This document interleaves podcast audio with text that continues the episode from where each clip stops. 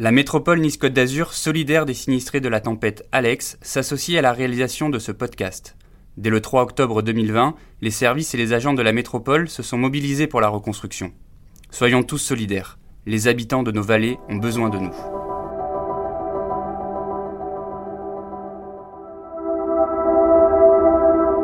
En fait, j'ai fait un, déni de ce qui se passait.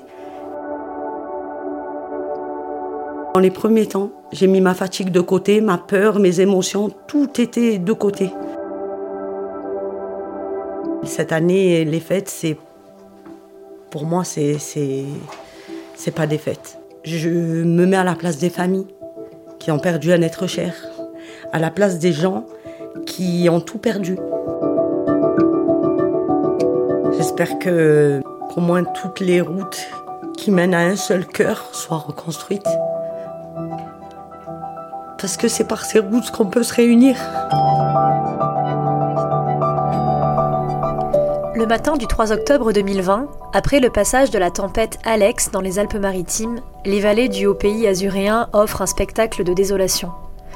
La nuit, des pluies violentes ont fait gonfler les rivières et l'eau a emporté sur son passage des maisons, des routes, des voitures. De la Vésubie à la Roya, ce sont des centaines de personnes qui se retrouvent d'un coup privées d'eau et d'électricité. Les dégâts matériels sont considérables, les pertes humaines impressionnantes. Pendant un an, Nice Matin se propose de recueillir les témoignages des habitants des vallées. Ils partageront avec nous leurs craintes, mais aussi leurs espoirs, le temps de leur reconstruction. À chaque rendez-vous, un témoin, une histoire. Je suis Aurélie Selvi et vous écoutez Alex, un podcast de la rédaction de Nice Matin. Aujourd'hui, épisode 8, Nabila Béchani, 40 ans, habitante de Breil-sur-Roya depuis toujours.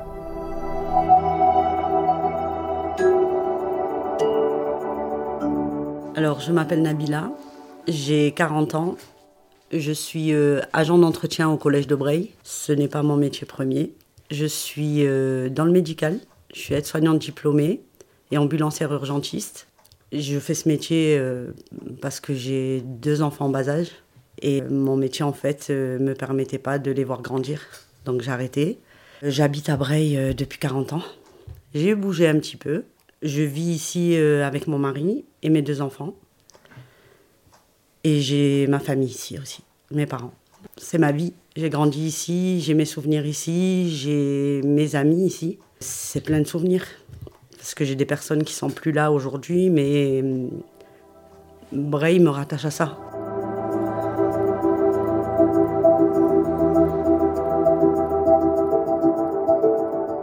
Je rencontre Nabila le 28 décembre 2020, alors qu'une autre tempête nommée Bella vient de s'inviter dans l'actualité. Ce lundi-là, le col de Bruys qui permet de rallier Breil est recouvert d'une fine couche de neige. En ce début d'hiver, la météo est plus rigoureuse que d'habitude dans la Roya. Et depuis Alex, Nabila y prête une attention très particulière.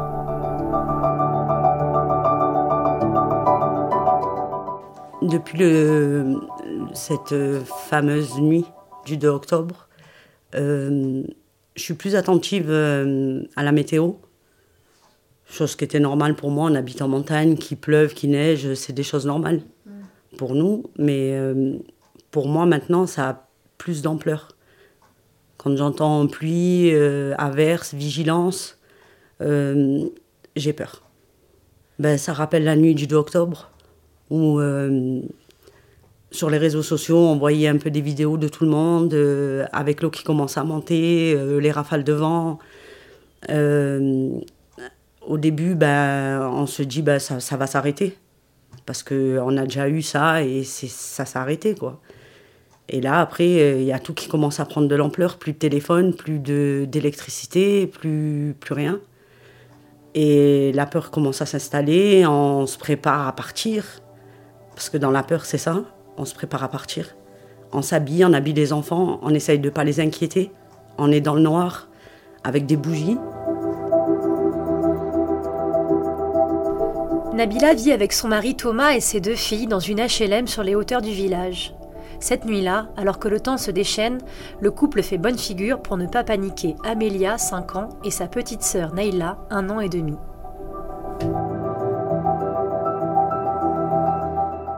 Pour les enfants, on est courageux et on fait en sorte que ça soit un jeu, tout en ayant la peur au ventre. La, toute petite, euh, elle comprenait pas, mais la grande a commencé à comprendre. Parce qu'elle voyait euh, dans le jardin euh, son trampoline s'envoler, sa petite maison en jouer s'envoler, l'eau qui commence à rentrer dans le jardin. Alors on essayait de, lui dire que c'était pas grave, que ça allait pas rentrer dans la maison, qu'on allait jouer à un jeu, qu'on allait dormir habillé ce soir. Je leur chantais des chansons, j'essayais de faire mon maximum. Et puis après, euh, une fois qu'elles étaient dans leur chambre, je leur ai donné des, lampes torches pour qu'elles jouent avec. Je faisais des, formes avec les doigts pour qu'elles regardaient, au plafond, quoi.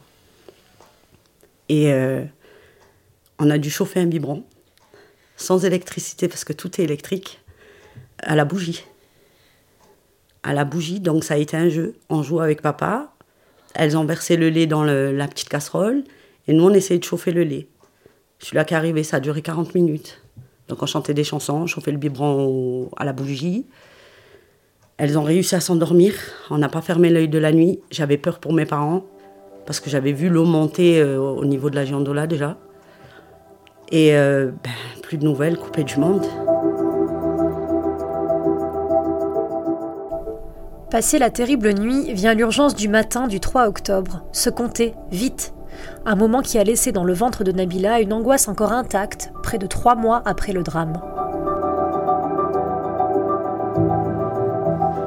Et euh, dès que le jour s'est levé, ben, c'est la première chose, c'est sortir et regarder si tout le monde est en vie.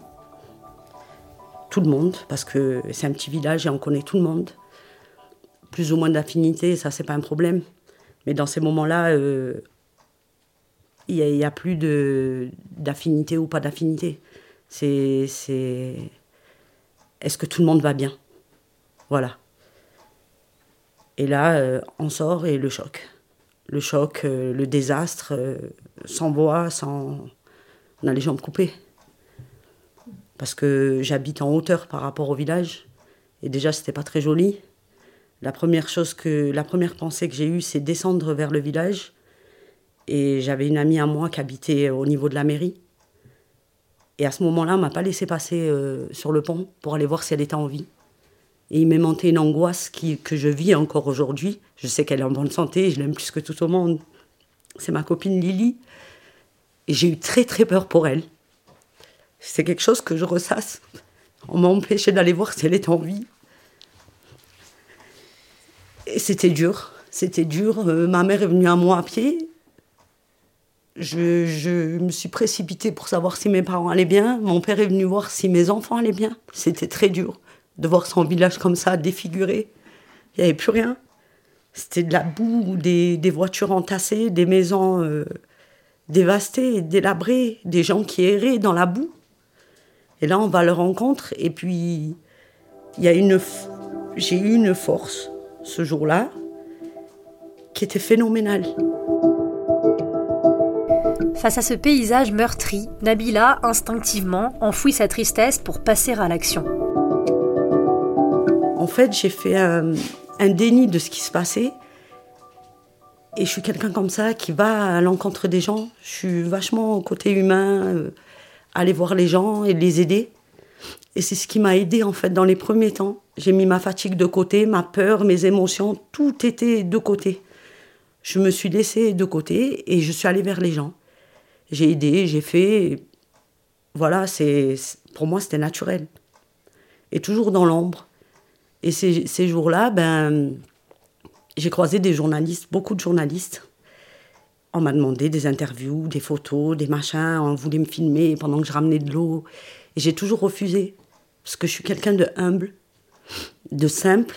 Et euh, j'ai pas besoin d'être euh, sur le devant de la scène, en fait, si vous préférez, pour. Euh, j'ai pas besoin de ça. En fait, le sourire des gens, le réconfort des gens, prendre les gens dans ses bras. Parce qu'à ce moment-là, bien évidemment, le Covid, on s'en fout. Euh, parler avec les gens. Parce qu'il faut savoir que dans le réfectoire du collège, ils ont accueilli la Croix-Rouge et des gens qui avaient tout perdu. Et à ce moment-là, ben, il y a mon côté aussi professionnel qui est ressorti. J'essayais de faire euh, de faire euh, la distance soignant-soigné, en fait. C'est ça qui m'a aidé. mon côté professionnel, mon côté humain. Il y a beaucoup de choses qui sont rentrées en compte et qui se sont entremêlées en fait pendant toute cette catastrophe. Et j'ai parlé avec des gens, j'ai réconforté des gens, alors que moi-même en fait j'étais pas bien, mais je m'en rendais pas compte.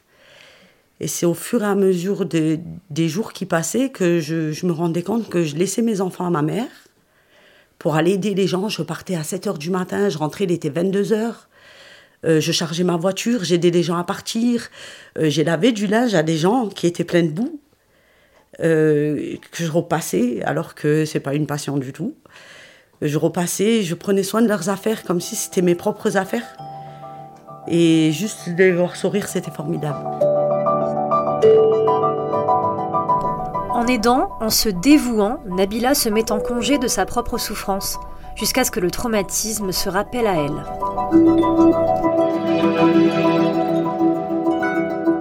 C'est ressorti, euh, on va dire, euh, début novembre.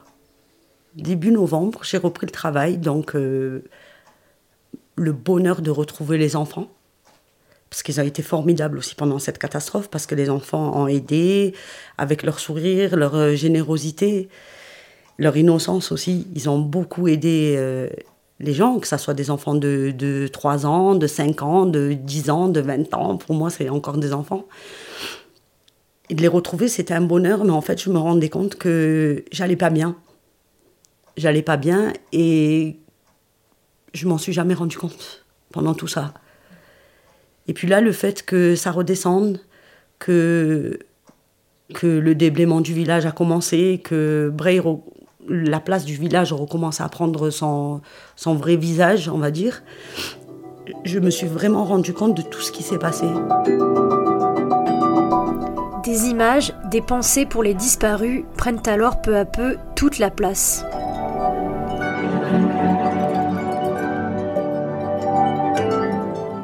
Je dormais plus de la nuit, je mangeais pas correctement, j'avais du mal avec les relations humaines, alors chose que j'ai jamais eu de mal.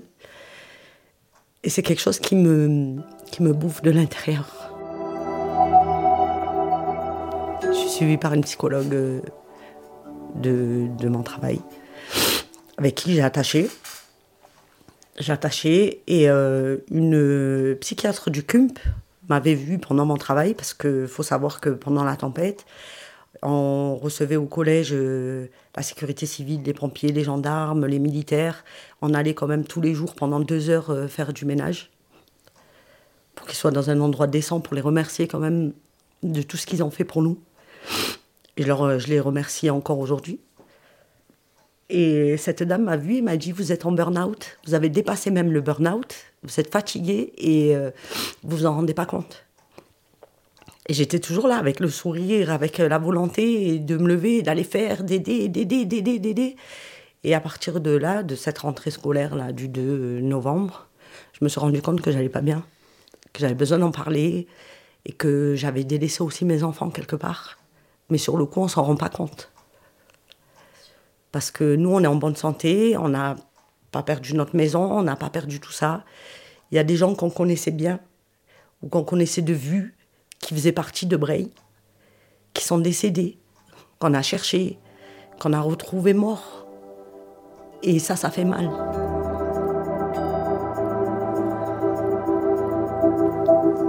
On a un maire qui est au top du top. Voilà, ça il faut le dire on a un maire qui est à l'écoute des gens, qui essaye toujours de faire les choses bien. Et euh, on a cette chance-là d'avoir, euh, d'être solidaire, on va dire, entre nous. Et c'est compliqué. Et à savoir, que, à savoir que le 3 octobre, sans réseau, sans téléphone, sans rien, j'étais venue voir mon père pour savoir s'il allait bien. Il allait bien. Le 4 octobre, j'étais dans le village en train de déblayer à l'appel. Après, j'allais au gymnase pour euh, aider à, à, sortir les, les, vivres que les gens nous envoyaient. Et puis on me dit quand même, tu es courageuse d'être là. Je comprenais pas pourquoi, je comprenais pas pourquoi, jusqu'à ce que je pose la question à un monsieur qui me dit bah, que mon père a été euh, évacué par les pompiers, qu'il n'était pas bien. Et je n'étais pas au courant parce qu'on n'avait pas de réseau et pas de téléphone et rien. Et mon papa, il a eu un problème de prostate, il s'est fait opérer. Et j'étais pas au courant.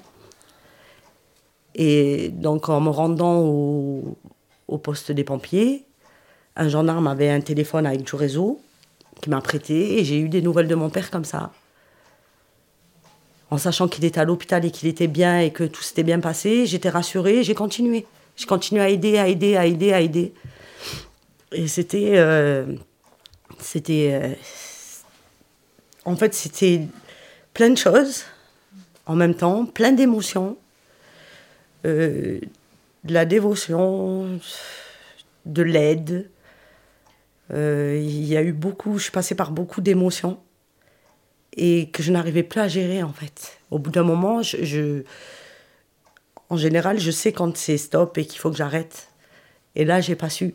J'ai pas su, vu l'ampleur de ce qui s'est passé, j'ai pas su. Je m'en veux pas, parce que je regrette pas du tout ce que j'ai fait, mais, aujourd'hui, je, je suis suivie, on m'écoute. Je sais que j'ai des gens qui m'aiment autour de moi, j'ai ma famille, elle est extraordinaire. Et sans eux, j'avancerais pas.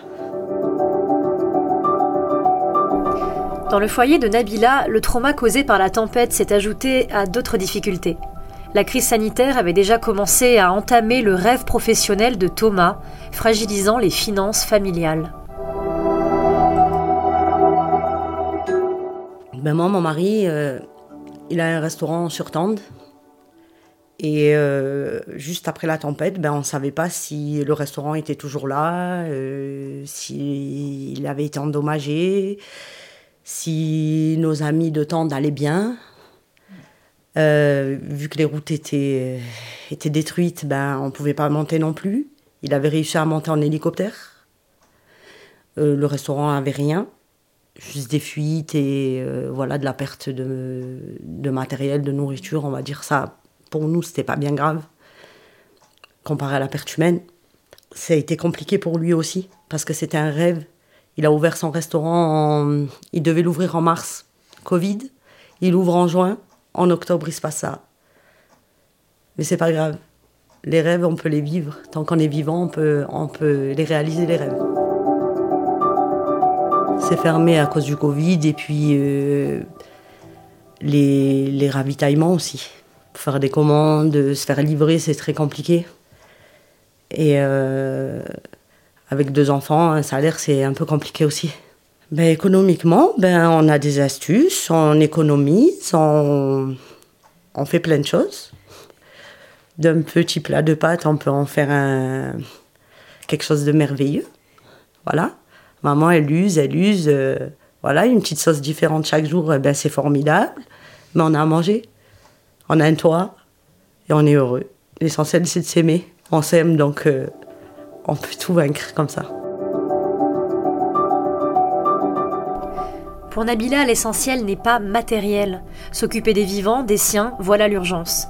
Et se faire aider aussi quand elle atteint ses limites personnelles.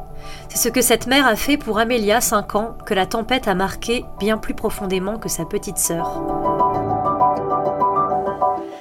Et euh, ma petite, et ma, quoi, ma plus grande, elle était scolarisée sur Tende. Donc après cette tempête, elle a été scolarisée sur Bray. Elle n'a pas compris.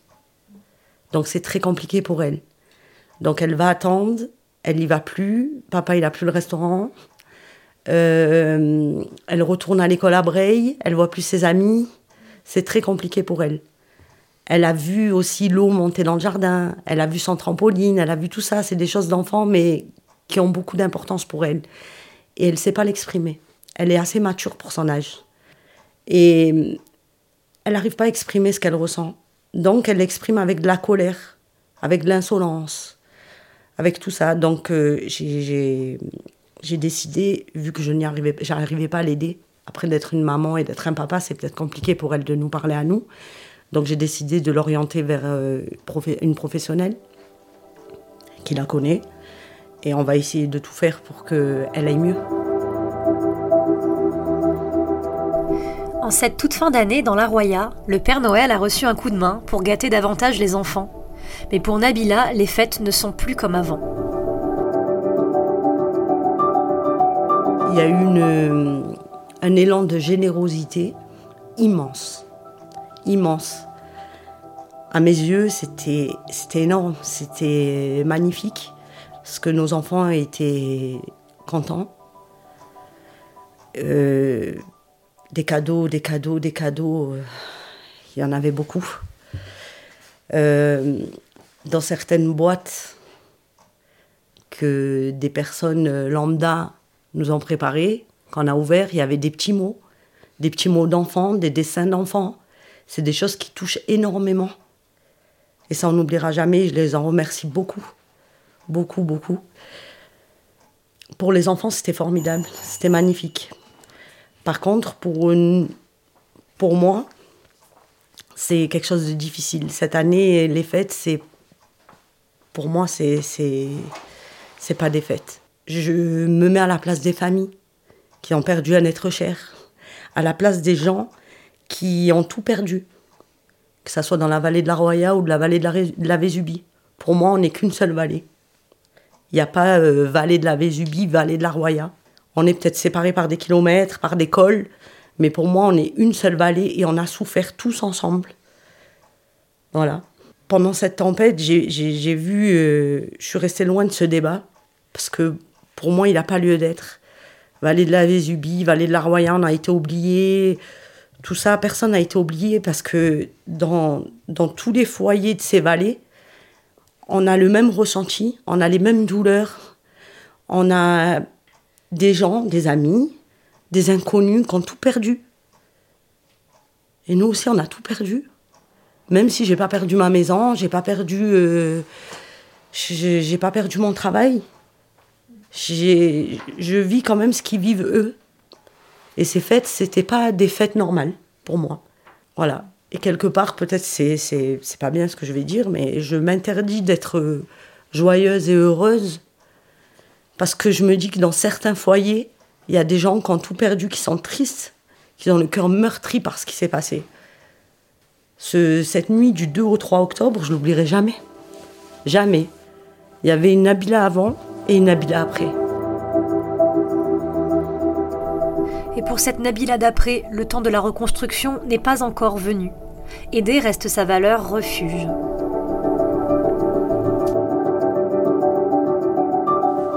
c'est encore trop tôt. Je sais que je suis qu'une seule petite personne dans, ce village, dans cette vallée, mais euh, j'espère amener mon aide, apporter mon aide aux gens qui en ont besoin. Je n'ai pas une grande maison, je suis pas riche, je suis pas tout ça, mais euh, ma richesse c'est mon cœur. J'ai toujours eu le cœur sur la main et ça, ce grâce à ma grand-mère, que Dieu ait son âme, et mon grand-père qui m'ont élevé comme ça. Et je les en remercie. C'est des personnes formidables, toujours prêts à aider. Et ce qui fait que je, je suis moi maintenant comme ça, c'est grâce à eux. Tout ce que je suis devenue, c'est grâce à eux. J'ai du mal à me projeter parce que je suis encore bloquée dans cette situation-là. Des projets, on en a. On va essayer de les réaliser, ça c'est sûr je vois des personnes qui veulent partir parce qu'il n'y a plus rien à Bray. Il n'y a plus rien à Bray, il n'y a plus de ça, il n'y a, plus de lieu où se retrouver, il n'y a plus de, de tout ça. Et moi, je ne suis pas comme ces gens-là. Pour moi, c'est mon village. Il a été détruit. Je vais rester là jusqu'à ce qu'il soit reconstruit. Ça sera peut-être dans 5 ans, dans 10 ans. Mais c'est pas grave. On a un maire qui nous donne de l'espoir. Et j'ai un plaisir énorme à l'entendre parce que il, s'en rend peut-être pas compte, mais hum, grâce à ce qu'il dit, ce qu'il fait, on est euh, au courant de tout ce qu'il fait. C'est très important. C'est très important dans chaque petit foyer. C'est un mot à lui, peut-être c'est important. Et euh, de voir qu'on a des aides extérieures, qui se bat quand même, il est jeune. Il est jeune. Et euh, il a été élu pendant le Covid. Juste après, il se passe ça. Mais il est toujours là. Et je me dis que, que lorsqu'on a de la, chance d'avoir des personnes comme lui qui sont battantes, on ne peut pas les laisser tomber. C'est pas possible. C'est pas possible. Je serai là, je vais aider, je vais faire tout ce qu'il y a à faire. Je veux que mes enfants grandissent dans le village où j'ai grandi, où je me suis épanouie. C'est ça, peut-être que nous, on n'a pas de patinoire, on n'a pas de ci, on n'a pas de ça, mais on a des coins de rivière formidables. Voilà, on avait un stade de foot, ben, il y est plus, c'est pas grave, on le reconstruira. Ailleurs, ou même un petit, c'est pas grave. Mais il y aura toujours des rires d'enfants, il faut qu'il y ait des rires d'enfants, il faut que notre village redevienne ce qu'il était. Peut-être pas comme il était, mais ça va redevenir Bray. J'ai confiance. On a été heureux ensemble, avec les Braillois. On a été triste, détruit avec les Braillois et on va se reconstruire en même temps que, que le village. On a été détruit en même temps que lui et on est en train de se reconstruire petit à petit. On déblaye les routes, on déblaye aussi notre cerveau aussi en même temps. Pour continuer d'avancer, Nabila a décidé de s'appuyer sur le passé et ses bons souvenirs, comme une béquille. Des fois, je me dis, j'aimerais bien avoir Alzheimer. Parce que les patients d'Alzheimer, ils ont la mémoire rétrograde. Ils oublient le présent et ils se rappellent du passé. Et en fait, ce qui m'aide à tenir aujourd'hui, je suis comme une personne qui a Alzheimer. J'ai la mémoire rétrograde. Je me rappelle des bons souvenirs pour pouvoir avancer dans le présent. Et ça, c'est ce qui m'aide. Euh, étant petite, on partait à pied de la Jandola, mais à pied, par la route, avec euh, notre pain et nos, carrés de chocolat, parce que c'était ça avant. On était 10, 12 enfants avec les mémés d'ici. Elle nous emmenait jusqu'à la Bendola, donc en bas de sa horge. Jusqu'à la Bendola, on passait la journée là-bas, on se baignait. Elle ne savait pas nager. Elle nous emmenait là-bas, on pique-niquait, on jouait, on passait des journées formidables. Ou sinon, on traversait juste la route et on pouvait plonger d'un petit rocher. Et ça, c'est nos souvenirs à nous, ça une maman euh, ici ou une grand-mère, elle faisait, elle faisait du pain, du pain arabe, de la galette. Elle partage avec tout le monde. Les maisons, les, les portes des maisons, elles n'étaient pas fermées ici. Elles n'étaient pas fermées. On sortait, on jouait tous ensemble, on allait les uns chez les autres. C'était ça, l'insouciance, le bonheur. Et on l'a connu ici. Et aujourd'hui, je veux que mes enfants aient les mêmes souvenirs que moi.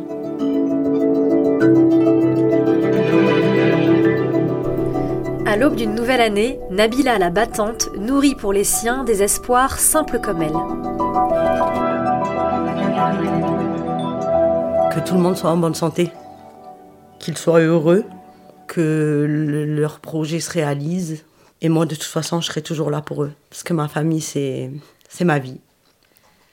C'est ma vie. Je serai toujours là pour tempérer, pour aider, pour rigoler quand il faut, pour euh, déconner. Parce que je suis la Nabila qui déconne mais elle déconne plus beaucoup là en ce moment. Et euh, je suis quelqu'un qui est. J'adore la pâtisserie. J'adore la pâtisserie. Et depuis euh, le 3 octobre, je n'ai plus fait de pâtisserie. J'ai du mal. J'ai beaucoup, beaucoup de mal à me remettre dans ça. C'était un plaisir et j'y arrive plus. On me demande, des fois, mes enfants me demandent. Et il faut faire ça, et maman veut ça, et j'y arrive plus. J'ai plus. Euh, le goût. Le jour où je retrouverai ce goût-là, c'est que je vais mieux. Mais je prends mon temps. Parce que d'anticiper trop les choses, c'est pas bon. Parce que je vais aller vite dans la précipitation et je vais pas prendre plaisir. Et ça sera une obligation et je veux pas. Je veux que ça redevienne un plaisir. Je me laisse le temps. Pour les vallées blessées par le passage de la tempête, Nabila attend aussi beaucoup de 2021. J'espère que euh, elles seront reconstruites, qu'au moins toutes les routes qui mènent à un seul cœur soient reconstruites. Parce que c'est par ces routes qu'on peut se réunir. Et ces routes, elles sont détruites. Et j'espère que ceux qui ont tout perdu arriveront à se reconstruire aussi. Et qui retrouveront euh, une once de bonheur dans, dans leur vie et que 2021 leur apporte beaucoup, beaucoup de bonheur. Je leur souhaite du fond du cœur. Et que toutes ces routes soient réparées pour qu'on puisse se retrouver tous. Tous.